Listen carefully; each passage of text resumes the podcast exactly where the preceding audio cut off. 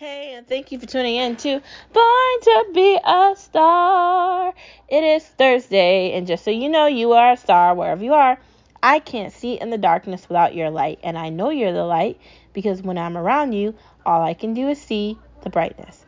Thank you for tuning in as you always do, and I hope you know that you're beautiful wherever you are, whatever time it is, and that you can do anything you set your mind to. Even if it takes you a little longer than someone else, you can still do it just on your own time frame. Everything will work out. Just be patient and just know that anything is possible. The first part of our conversation today that we're going to be talking about is you need to know you're an asset. We've talked about that before. You need to know what your worth is. You need to know you're an asset when you're applying for jobs, when you're in interviews, when you're looking at positions, when you're thinking about growing in the world, where you're looking to set yourself apart from others. You need to recognize you're an asset. There are so many ways where we can get lost with other people or other situations or get tied up or think we need to be where other people are sometimes roads we go down lead us to destinations with things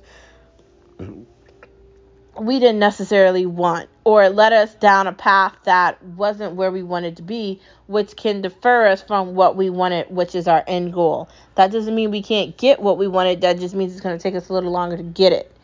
That's fine, but we have to be smarter and we have to be wiser and we have to learn from decisions we've made, mistakes, and we have to uh, look at them as lessons and we have to take them and we have to move forward.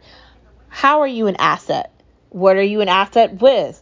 What is your worth? You need to know these things. When you're looking at jobs, when you're looking at careers, when you're at school, you need to know how you're going to utilize your skill set, how you're going to use your education, how you're going to use that to get further.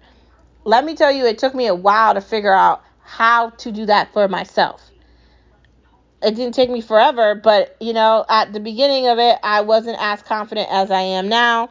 I wasn't I didn't have the ability to you know, do things differently. now, you know, I'm totally in a different mind space. I think we all get to the point where you recognize your worth and you're just like, no, at this point, I want to do this, I want to do that, and I'm worth this. Once you get to that point, you know what you're worth and you know that you're an asset. They will be chasing you down, banging on your door, trying to give you things because confidence is key Knowing you're an asset is key.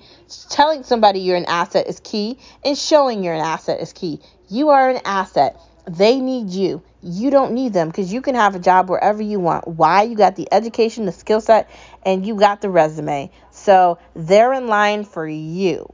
That's the kind of mindset you have to have in 2021. Not, I'm applying for this job and I hope I get this. No, you should be applying to jobs that you know you're going to get utilize all your skills, utilize your education, and make sure you have skills in education. Because if you're trying to play with the lions and you're a kitty cat, you're going to get eaten. Just saying. Just saying. Anyways.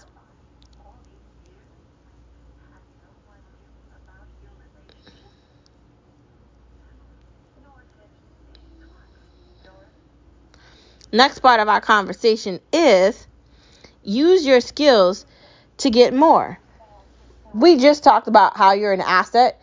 Utilize your skills as an asset to get a higher salary at a job. Not only that, but utilize your skills so you can talk to your managers on a different level. Utilize your skills to show you have the ability to do more than others. Utilize your skills to get things that you want, like negotiating. Use your skills to problem solve.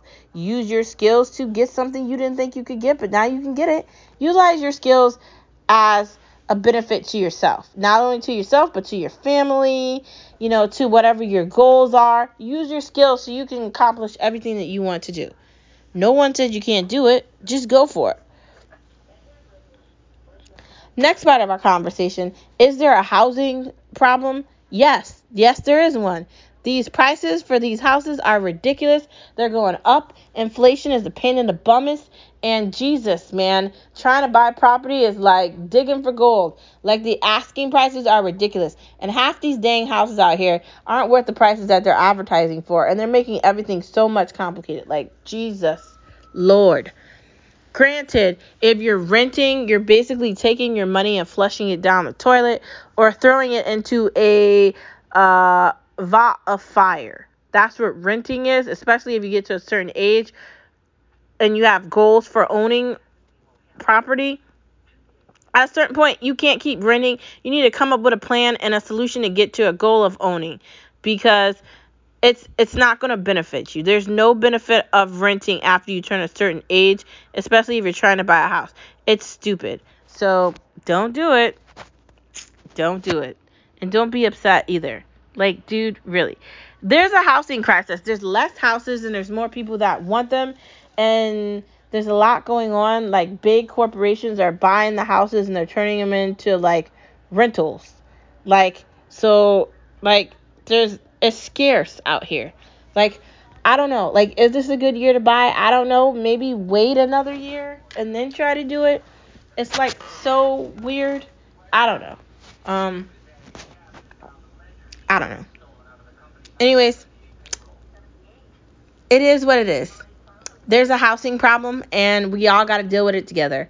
So hopefully you find a house, they find a house, and we find a house too. And we'll all have fun moving in and figuring all of it out together. Anyways, that is the end of the pod, and I will see you tomorrow on Born to Be a Star. See you tomorrow. Bye.